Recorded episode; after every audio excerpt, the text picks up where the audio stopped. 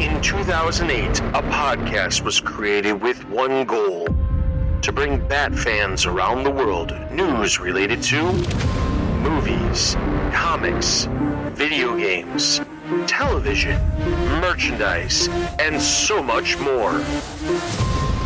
And now, the Batman Universe podcast has returned.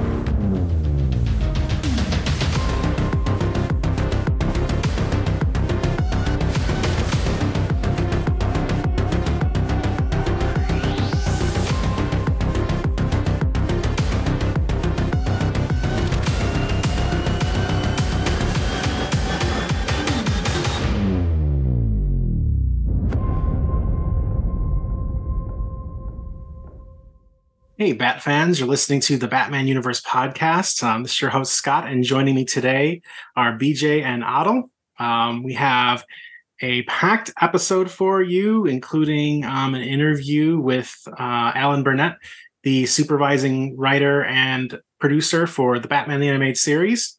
Before we launch into that, though, um, we're going to start with a news segment I'm calling the Let's Kick Some Ice Breaker where we kind of do a round robin of overall general Batman related topics, just, you know, things in the ether that we could talk about that aren't so tethered to movie news or comic updates or things of that nature. So we can kind of just, as as the title implies, break the ice a little bit. Um, I'm going to start right off with what's the story that brought you to Batman and or DC Comics, and it could be a movie, a show, comics, whatever you want to talk about. You have the platform. So I will open up the floor right there. So um, I can't remember one. I think when I was a kid, everybody kind of knew I liked Batman and superheroes and things like that because of the animated series like came out when I, I was around five or six or whatever. So I was always watching that. But for comics, my grandmother used to go to these auctions uh, like around uh, the area and would get um, big boxes of comic books just like randomly at the auctions, and it was filled with um, Knightfall uh, comics, like Death of Superman comics, and like pre Clone Saga Spider Man. So I would like just kind of random, not never in order, but just kind of random issues that I still have, and like through the years I've gone on and kind of filled in like the gaps of like what fits in. So that's probably that huge long box of comics. It had a Robin one issue in there, the Tim Drake Robin. So, and he was always one of my favorite characters. So, right then, I was kind of hooked on comics just from that random long box of Knightfall comics. So, my introduction to the character probably came through the animated TV show, um, which uh, when I was growing up in in UAE, uh, we would get the show over there. So I did uh, see a couple episodes and int- got introduced to the character at that point. As far as reading comics goes, um, I had a similar story to BJ. Uh, when I would uh, vacation in Canada in the summer times, uh, going through garage sales, I would find you know isolated issues so I'd start reading uh, them, but I never really got into reading them regularly precisely because of the problem BJ outlined, which is that they were just isolated issues. It wasn't a continuous story, it was just really random. Um, so I started reading regularly, uh, probably just after the new 52 started with uh, Snyder and Capullo.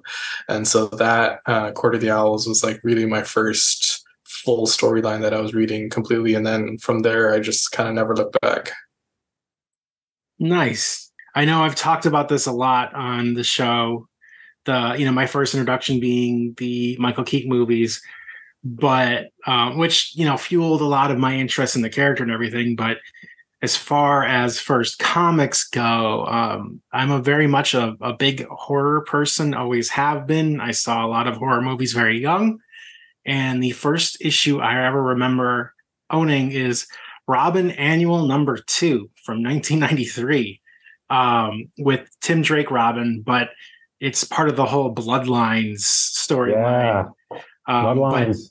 But, but if anyone knows the issue and like has seen the cover, you know, it's you know Robin's on there obviously, and someone whom I don't remember that looks kind of like their uh, Terminator 2 inspired a little bit with like the metal like needle hands kind of shooting out, but there's this big green looking alien thing that looks like it was very much inspired from um, Alien and Aliens, like kind of in that sphere. It has more arms, but um, definitely feels like the artist was really leaning into that. And so as a kid seeing, you know, something Batman related and then, you know, something aliens related that was also near and dear to my heart there, that was like, you know, a big sell for me. And so I jumped into that. I don't remember the issue. I don't, you know, obviously I don't think it had the actual story had much of an impact, but you know, that would fuel later comic purchases and you know eventually i became a pretty regular reader of batman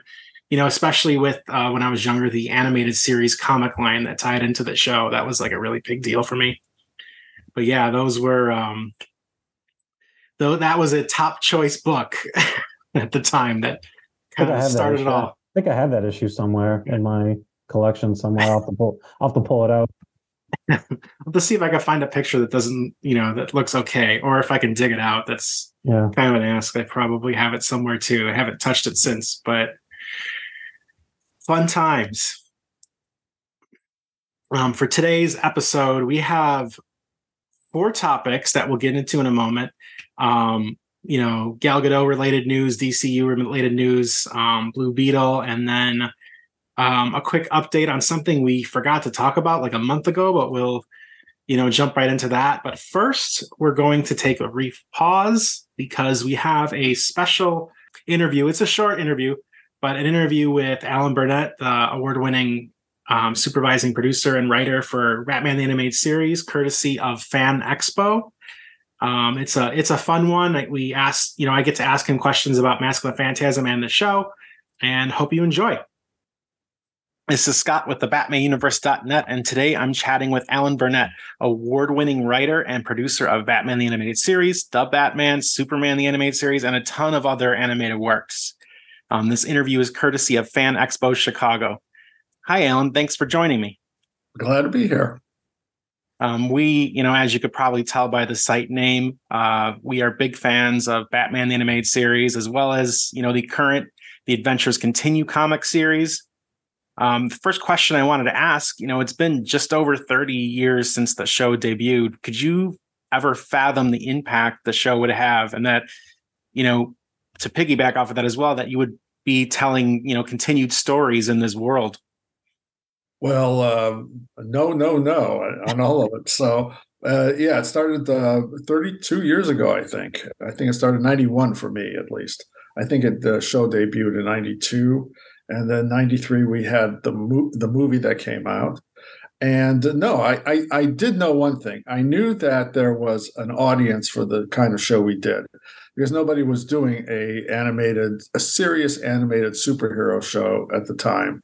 And uh, we were lucky enough to be uh, programmed at 3.30 in the afternoon. So we, we were out of that saturday morning block that children's block even though uh, we were we were uh, supervised over children's programs at uh, Fox at the time, and um, so uh, so we were lucky in that we could we could hit a little higher in the age range. And actually, we hit what we did is we we went through the comics and found the elements of Batman that we liked over the years, and we were able to put them on the screen.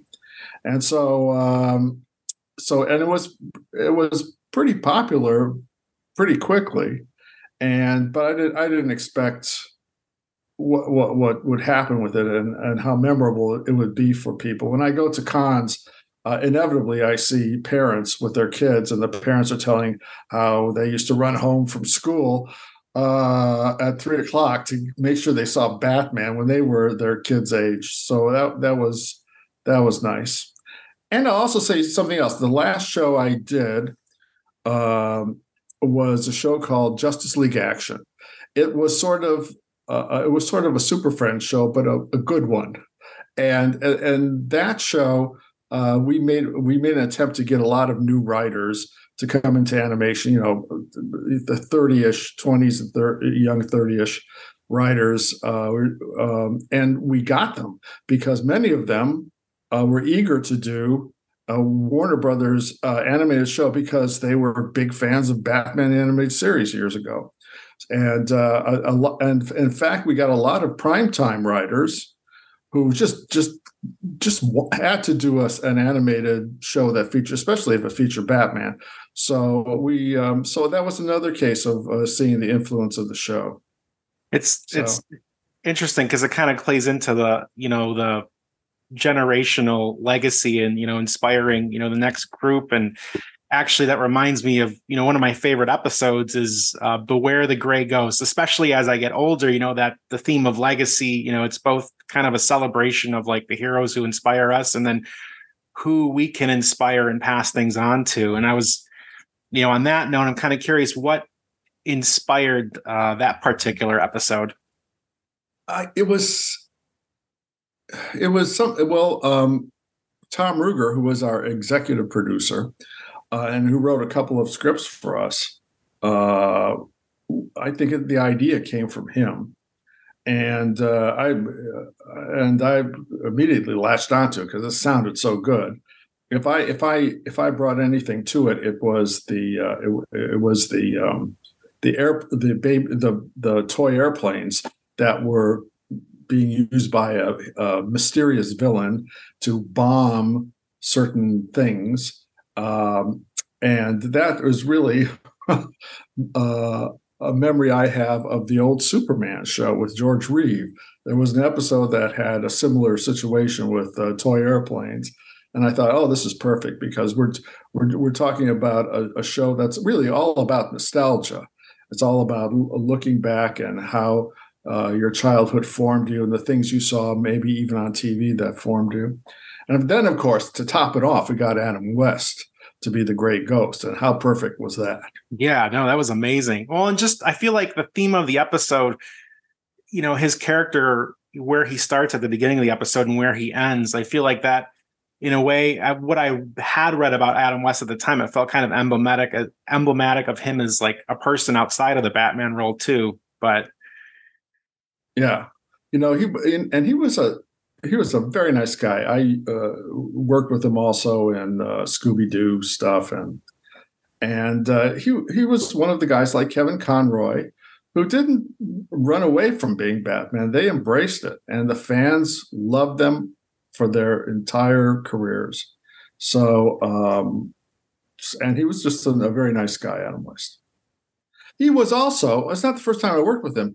I did, uh, this is how far back I go. I did the last two seasons of Super Friends, and there were some old voices. They sounded old. So we we started to recast and I wanted and I wanted to get Adam West uh, because I figured uh, it's it's really we weren't trying to do a campy show anymore, but I just wanted him because I was a fan of the old show, the uh, '60s show, and because you know I knew he could act serious, and so we got him, and so I worked with him for a couple of years before he came back um, in uh, as the Gray Ghost. Nice. Um, you know, 2023. It's the 30th anniversary of Mask of the Phantasm. And I know, at least in the Batman community, a lot of fans would argue that that's their favorite, or some would go so far as to say that is, you know, the best Batman film ever made. You know, in your opinion, you know, what was your approach with Phantasm and why do you think, you know, that movie's particular legacy is so enduring and powerful? Well, I think uh, one of the, one of the things we wanted to do in in the movie, and it started off, by the way, as as a uh, home video, and then got thrown into the theaters. Um, one of the things we wanted to do is tell a, a, Bruce Wayne story. We hadn't really told a, an origin story for Bruce Wayne. We hadn't told a real personal story for Bruce Wayne. And into this mix, we also started to think that this could be also an origin for the Joker, and uh, so it was. It was just um, doing things that I, I, in a movie that you we haven't done on a television show. I mean, that's that, that's that's basically where we're starting from. But I wanted to tell a big Bruce Wayne story and a love story because we just haven't got we didn't get into that in the series, and that's what we did.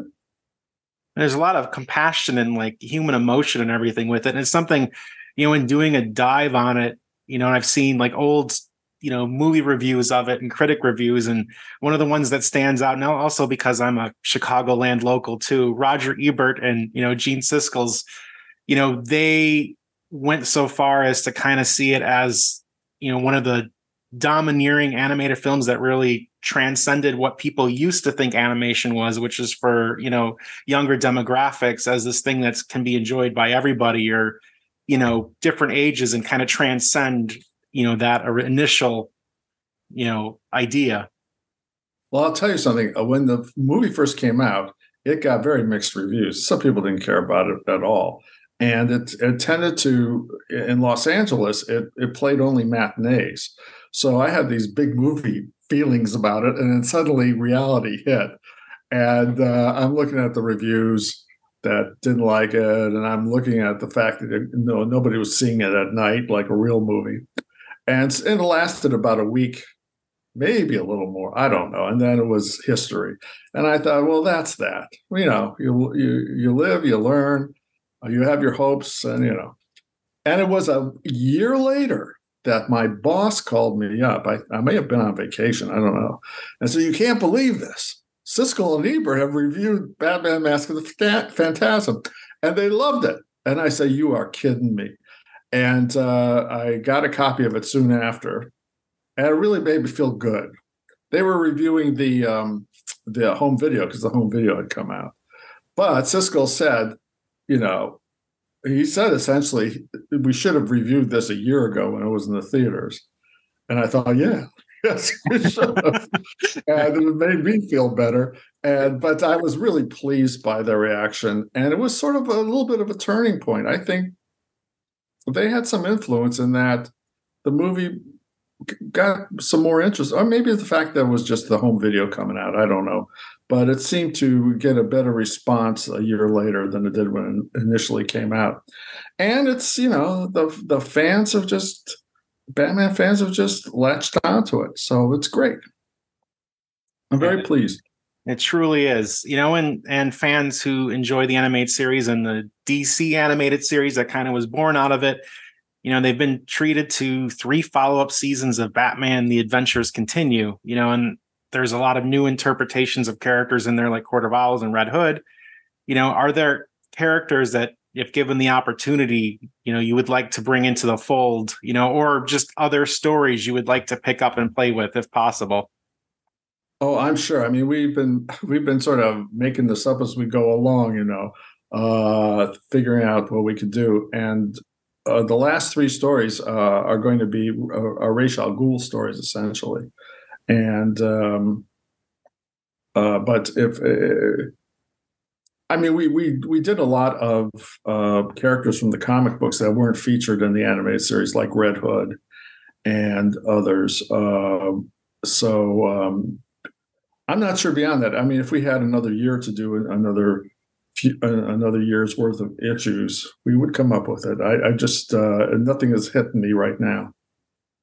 No worries. Um, you know, another someone on our site was asking about this because we have, you know, outside the animated series, you know, you've produced a lot of other, you know, animated shows. You know, there's Batman Beyond, which is very well loved. Um, then there's 2004's The Batman, which, you know, a lot of us feel that one's kind of an underrated gem, you know, kind of lives in the shadow.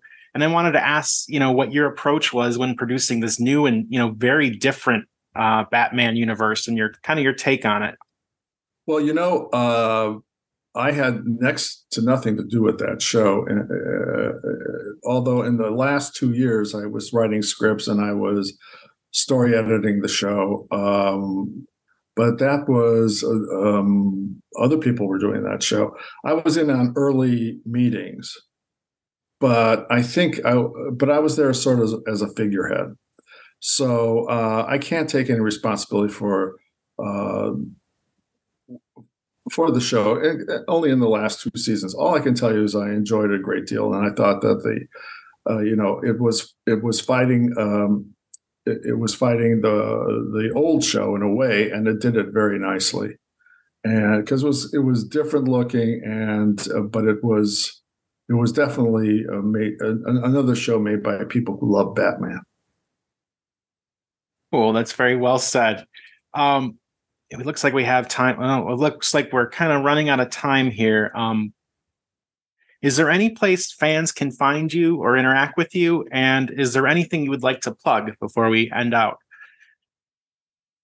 Well, you know, we uh, Paul, Paul Dini and I are put uh, are have written the last of uh, of uh, the Batman Adventures Continues uh, comics, and so uh, let me plug that because I think it's a good story. It's a lot of fun, and it wraps some things up, and that's the only main thing I have to plug, except my appearance at the Fan Expo at in Chicago uh, this weekend, and I invite people to come by. I'm a little hesitant about giving out my Facebook uh, stuff because really, I think I'm on the verge of of uh, of too many people. But um, people can try and and become friends. I'll tell you one thing: you have to tell me who you are. if I look at uh, if I look at about and I see nothing, I just yeah. I just. But um, but anyways, that so I'm hoping to see a lot of fans this weekend. So okay, cool. Okay. Yeah, well, um, thank you, Alan Burnett, for joining me, and you know it was great to talk to you, and you know hope the convention goes very well and it's lots of fun. Well, Scott, if you're there, come see me. Okay, okay. will do. All right, take care. You too. Bye. Bye. Bye. All right, on to our first topic of the night. I should say Gotham Night. For those who still don't know and have been living under a rock, Gotham Knights is not returning for another season. The last episode actually aired June 27th. And shortly before that, it was announced as um, being canceled. And we did not talk about it in our last couple episodes, but we're bringing it up now. Um, and I have some questions for the group First one being, did you watch it? No. no, I mean, I I, I quit uh, the Arrowverse stuff, and I would still consider that a step up, a significant step up over this. So I did not watch this. I will be honest, I've scrolled past it a few times and I've hesitated, and Max actually puts it at the top banner right now for me. So that's why it's kind of front and center on my mind. And it's like, it's kind of like the Jumanji board where it's like kind of beating there and I want to try it. but um, I, I've resisted so far. Once you click play, you might never, you might never come out just like Jumanji.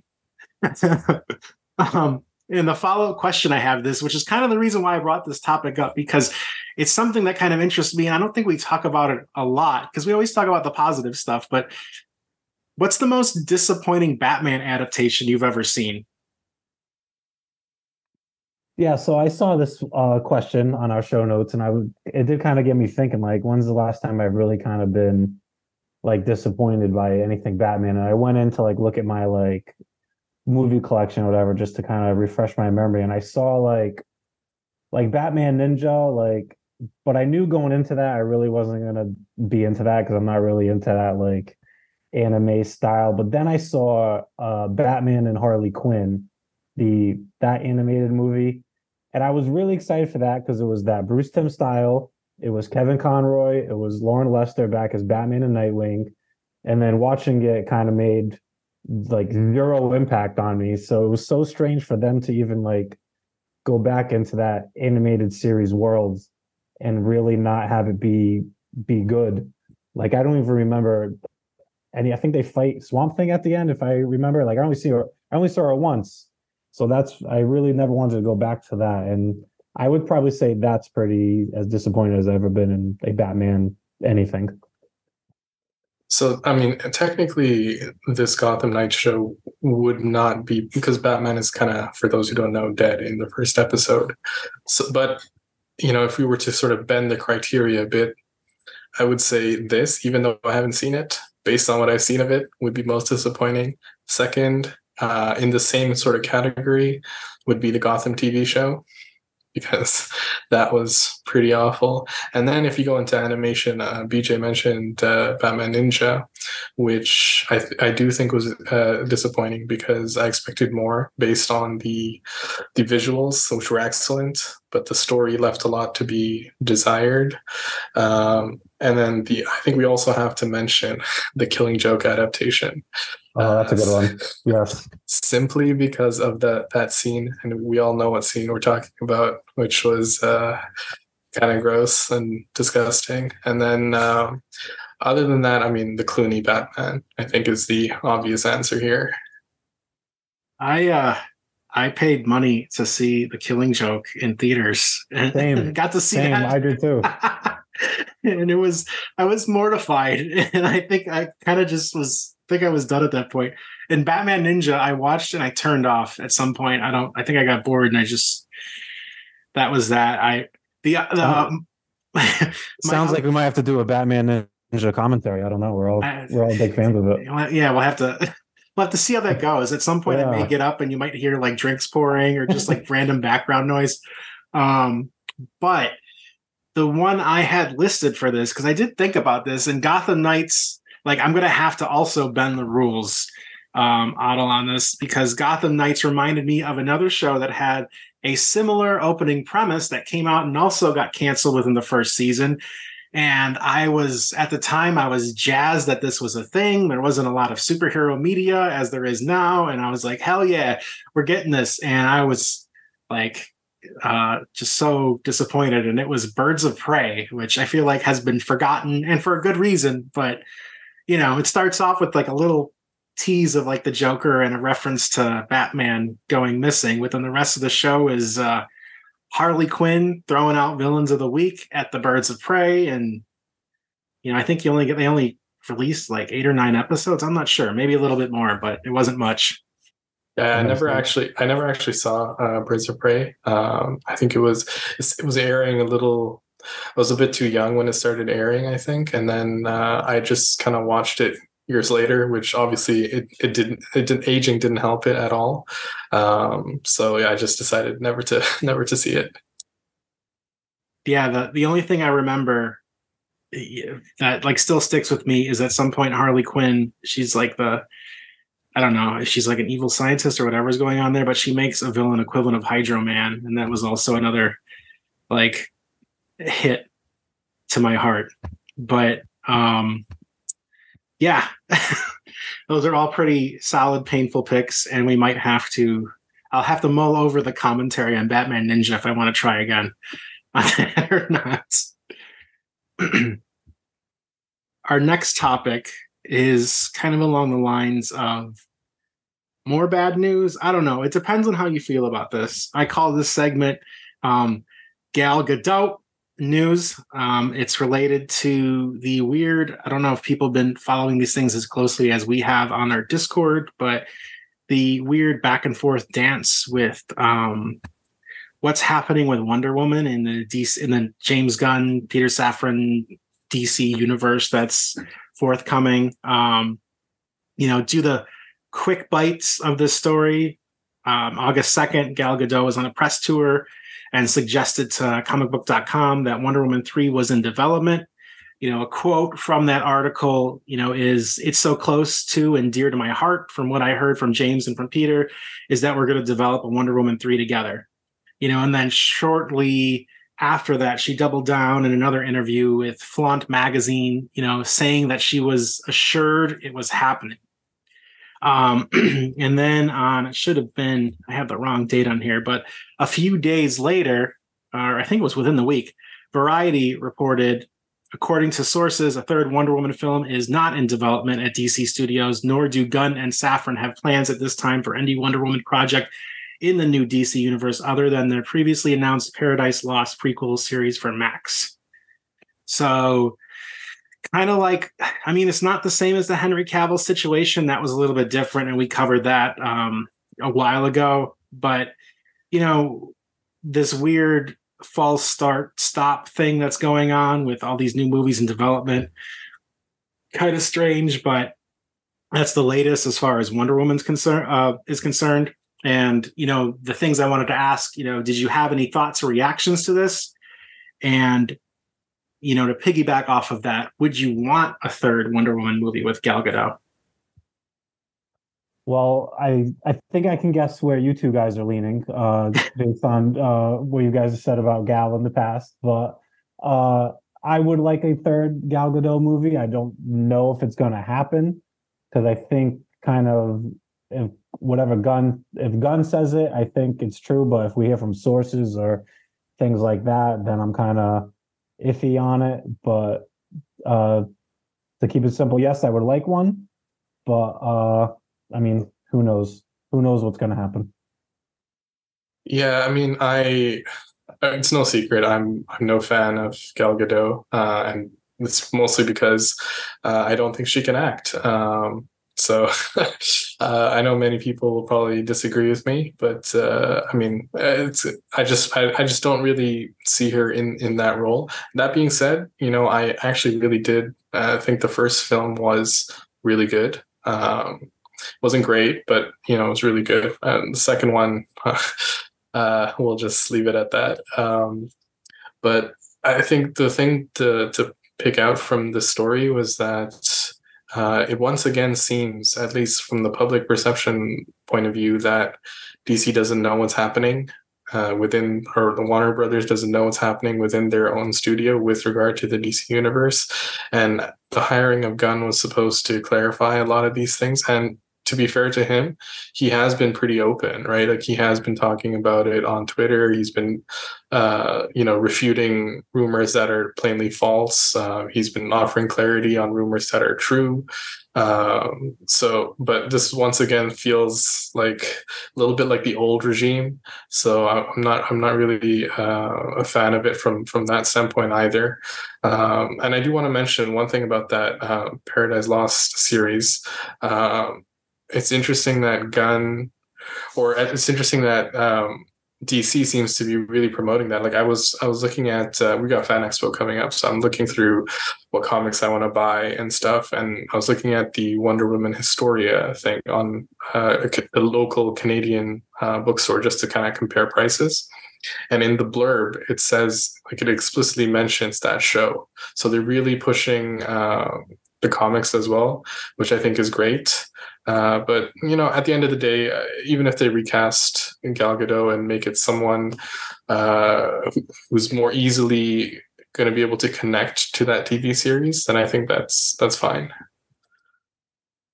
Yeah, no, that's a really good thought about that, and you know, something you said, you kind of answered a follow up question I had about this, or at least you know your feelings on this is you know, as this developed, it, it, did make me think of, you know, what you called the old regime. And uh, kind of like at that this may have just been a ploy at how they were working, you know, with Black Adam and everything going on there with producers just trying just saying things and and vying for powers or scraps or fighting and trying to like fake it till you make it or wish it into existence and see, you know, what the reaction was, which, you know, worked for Zack Snyder's Justice League. Um, it took some time, but um, that was a thought I had where it was just like maybe Gal Gadot was just. I, I can't comment on what she may or may not be thinking, but you know, just made me wonder if it was like just trying to force it into existence by giving interviews and I ask you guys um, a question? So there's always with the whole new regime, and then there's still like Momoa out there as Aquaman, and like there's always this tie to the past and the future, and everyone just says, "Oh, it should just be a hard reset, cancel all the old things, blah blah blah." But my response to that is like, um, it can't be as simple as just cancel this movie. That's I know we did it once with Batgirl, but it can't just be as simple as cancel this movie with Momoa because I mean James Wan's like he's a pretty semi well known director and Momoa like say we want about him like he's he's a pretty big name like a household name people know him like I wouldn't call him A list or anything but he's pretty popular. And like if you cancel this movie like you're gonna alienate like two pretty big like actors like and director from like this studio like the studio Warner Brothers and I don't think they can be in the business of alienating people because didn't they do this to Chris Nolan Am I right? Like Oppenheimer wasn't Warner Brothers, right? No, it was Universal, and actually, yeah. So I have a theory that part of the themes in that movie are it's kind of like when Jon Favreau made Chef, where part of the themes in that movie there's like this weird thread about being about creators being like tossed aside and like used and kind of abused, and and I have a theory that that was Christopher Nolan like layering a little pot shot into his movie at Warner Brothers, but yeah, but like so I'm sure Warner Brothers would have loved to have Oppenheimer and Barbie. Like, I mean, they both made they're both pretty popular, but like I don't know how you guys feel, but I just don't see it as simple as like cancel all the old things, like never release the Flash, never maybe they shouldn't have released the Flash, but uh cancel all these other things and just move forward. Like it can't just be like when they did New 52. Like it's not as simple. I don't know how you guys feel. Yeah, it's not that simple because you know with the new Yeah. 52 those are characters on a page, they're not real Yeah. people, right? So like with this they're actors, they have contracts, directors have contracts. So I mean, there's a whole bunch of business stuff behind the scenes that, you know, I think most people aren't factoring into their decision making. Uh, but like I like I would kind of distinguish the Aquaman stuff from the Wonder Woman stuff. So like Wonder Woman already made two movies. Aquaman, okay, there was just one, and I think the second one was already in production when this when all this other stuff started going. So I wouldn't I, I don't I was never someone who was saying, oh, cancel Aquaman 2. But I would say after Aquaman 2 comes out, and which I'm really looking forward to because I, I really enjoyed the first one. But I would say after the second one comes out, maybe hold off on making that, uh, making a third one. Or if you want to incorporate it into this new DCU that you're building, you have to do that via that Flash movie that they just uh, they just released. So I mean, it's it's a tough thing. It's a tough thing to do. Um, I think they definitely. I mean, I would have preferred to bring back Cavill, obviously, but that's not that's not happening. So now they're they've recasted uh, Superman. They've recast Batman. I think it only makes sense to kind of recast Wonder Woman if it's you know those I think those three characters are kind of the most important DC characters and it would just kind of feel weird to have Wonder Woman be the same as the you know the previous regime and then Batman and Superman be kind of different. Uh, I think Aquaman even though he's kind of like a main member of the Justice League is enough of a, like a B list character in the general audience's mind that if you have you know Jason Momoa and you bring him in via the Flashpoint whatever that I think they, they would buy it but uh I don't know uh it, it as you said it is definitely very very complicated Yeah. Well, I think you kind of touched on it. Like with, you know, Aquaman's not part of the Trinity. So, you know, they could make Aquaman 2 could do very well and they could make Aquaman 3. But he doesn't have to appear in a Justice League movie. He's not like essential to that. They could just totally just have him ride out his Aquaman days, you know, in his own little movie verse and and call it that. And you know what we're talking about, like I think the Flash, I feel like might be their way of like opening up to where if they ever wanted to pick up these pieces and play with them, even though they're disconnected, they could. They could have franchises keep running, even though they're not connected to the new DCU, and just say, "Oh, it's part of the multiverse." But it also reminds me of um, like about a year ago when I was interviewing Michael Uslan. You know, the the at least his thoughts on it, and I wonder if this was like, you know, thoughts that other producers shared is that we live in this world where you can have you know multiple interpretations running at the same time and now more so than like 20 or 30 years ago audiences just get it and just kind of expect it and roll with it and it's no big deal. So you know there's no reason to totally like stamp out that fire or you know put it out and extinguish it. Like you can just let it be and it's just kind of its own thing. And on the flip side like as a viewer i would get really tired if every five to ten years they just kept rebooting you know? Because you know we had like and i know it's not the same and it's not connected but like you had the nolan trilogy and then we had the snyderverse and now we have the reeves series starting up and ramping up and now we're you know even though we're not doing a batman origin story we're like starting again. Yeah, that's yeah, like it's like we kind of like just reading comics, like I think we kind of always get sick of uh like a new crisis event and a new status quo. But I'm sure it, for the general audience, like I'm sure they're kind of sick of it too. Like let's, you know, every two minutes, like there's always the joke, like oh, there's always a new Batman like coming in a few years, like, and I'm like, oh yeah, like I guess like good, like good one, I say, but yeah, I think the the the Batman one kind of sticks out because um, the reboot to the Snyderverse was supposed to continue. Like we're supposed to still be in that iteration right now, but we only got the Reeveverse because that one kind of didn't work out. And I also think, like as you said, you know, you could you could keep these franchises going, but I would also say that okay, you know, Aquaman two is getting made, but at most Aquaman, Wonder Woman are only going to get one more movie. Like these these things don't extend really past a trilogy at all. Like it's usually three and then they're done. Uh, and you kind of see that across the board. And to your point about rebooting, um, I think that's the problem Marvel's running into right now, right? Like, how do you still keep the interest going? Uh, and I think part of the problem uh, for, at least with a lot of the the general audience. I know there's a lot of really hardcore comic fans who are invested in the characters themselves, but uh, the general audience doesn't necessarily, I think, doesn't really have a connection to Iron Man per se. They have a connection to Robert Downey Jr. as Iron Man. And so, how do you, you know, and I think that's a testament to the power of DC's characters is that you know there have been so many iterations of these characters that even though you want you know it's to varying degrees but they have legitimately resonated with audiences. So i think you know that's what they have going for them. True. Yeah it's a good point. But i don't know. I guess we'll see what happens. Um speaking of the um continued uh old guard or old regime for DC movies, even though this kind of fits in the middle of um, both universes. And, you know, James Gunn has come out and said it's, you know, part of his new DCU. Um, Blue Beetle has been getting some early buzz.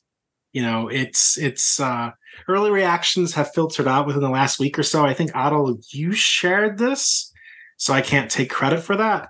Um, but you know, there's no aggregate scores, but all the reviews are really positive. And this quote, and I, I think you highlighted this as well the best post Nolan superhero film came out of it, which, you know, your mileage may vary hearing that. But um, my question with all this news is does this change your desire to see it? uh, I was I was actually always I was always kind of interested. The nice thing about this for me is that there are no stakes. Like uh, I, I don't care about the character that much, so I'm not going to be super offended if you know this isn't this element of it or this aspect of it isn't in there or they added this aspect in there. Uh, I'm kind of just going in like let me enjoy this uh, and you know have a good time. Uh, so I was kind of gonna check it out on you know the day where you know tickets are discounted, uh, and everything I've seen uh, from the initial trailer to now has kind of been positive. So I kind of feel even better about uh, going to see it and about you know what it could be. Um, the big test will be like, will anyone go to see it? I mean, we just saw the, the flashes of uh, box office totals really uh, dismal, to, to, be honest. So uh, I, I wonder how this will do.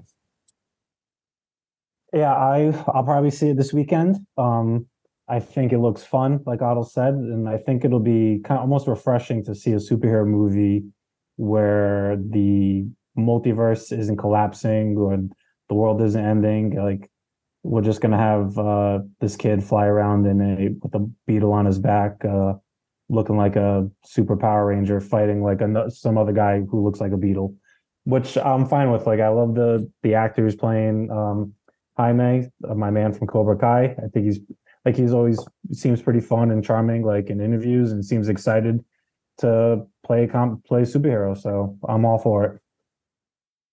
Yeah, it, um, I mean, it gave me pause because it reminded me of the Flash marketing, all those quotes that came out beforehand. But at the same time, like I'll probably still see it and I think it'll do. I have a feeling it'll do better than the Flash. I mean, not that that's saying much, but I think it'll at least beat the Flash in the sense that it's like new and it feels fresher and it's not like the same old, same old. So I have high hopes for it. I guess you could say. Yeah, I mean, I could see that scenario, you know, happening. Like people think that I think who like we will never get a full autopsy on why the Flash uh, failed as as a film. But uh, I think if Blue Beetle does outperform the Flash at the box office, that will be saying something because the Flash had uh, the Keaton version of Batman in it, which was immensely popular. The the Snyder version of Batman, which is uh, popular with some people. Uh, uh, and by the way, you mentioned the Snyder uh, cut earlier.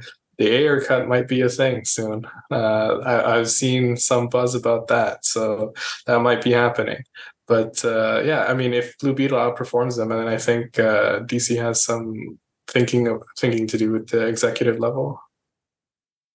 I just feel like they don't have the Ezra Miller problem, and maybe that'll help. Well, along with it being new and like you know different, but you know, we'll see how it shakes out.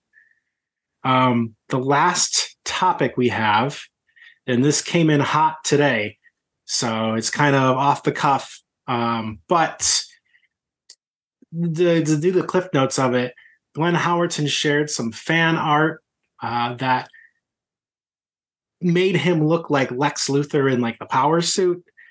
And he said some comment like whoa or something like that. Nothing deep or anything, but the internet kind of lit up and is now wondering if he's been cast as Lex Luthor in Superman Legacy. Um, and the things that point to whether or not that might be true, you know, that people reference that Glenn Howerton was actually the second pick, supposedly, for James Gunn to play Star Lord in Guardians of the Galaxy, you know, and he um, has been open about wanting to play Mr. Fantastic for Marvel. And so he seems like he has his sights on the superhero genre, but more importantly, he has a James Gunn connection. So I'm not bringing this up to debate whether or not this is real because obviously we'll know sooner or later. But um, I thought it was interesting casting if it were true. And my question is, could you see it?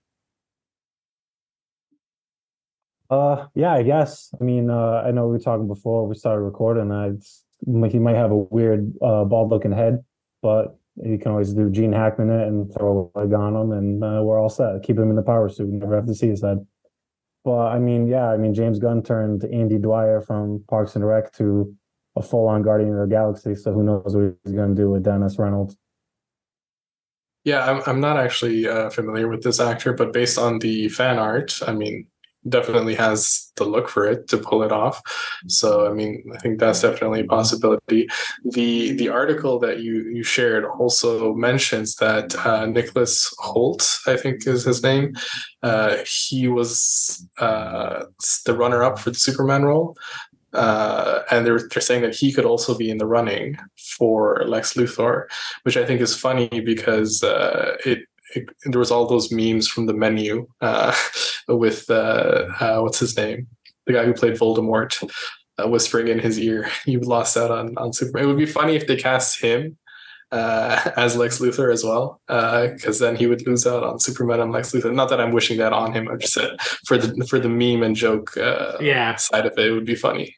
No, I did I did see that one, and I thought that I thought that I think that would be hilarious. Um, you know, I actually like this pick if it were true. I do like him a lot and it's it's always sunny and I could see him playing a very um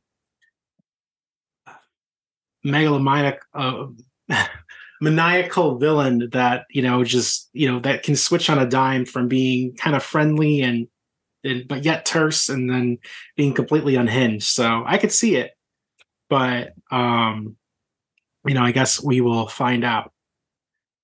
He'll be better than Jesse Eisenberg. I'll say that. I'll throw that out there. You mean Zuckerberg? Yeah, yeah, yeah. Um, that's all the news we have this week for the Batman Universe podcast. You can visit us at thebatmanuniverse.net for comic reviews, movies, movie news, and more. Um, if you want to chat with us, hop on our Discord. There will be a link below. You can also write us at tbu at thebatmanuniverse.net, and we'll respond to your comments on air. If you like these episodes, please subscribe, rate, and share.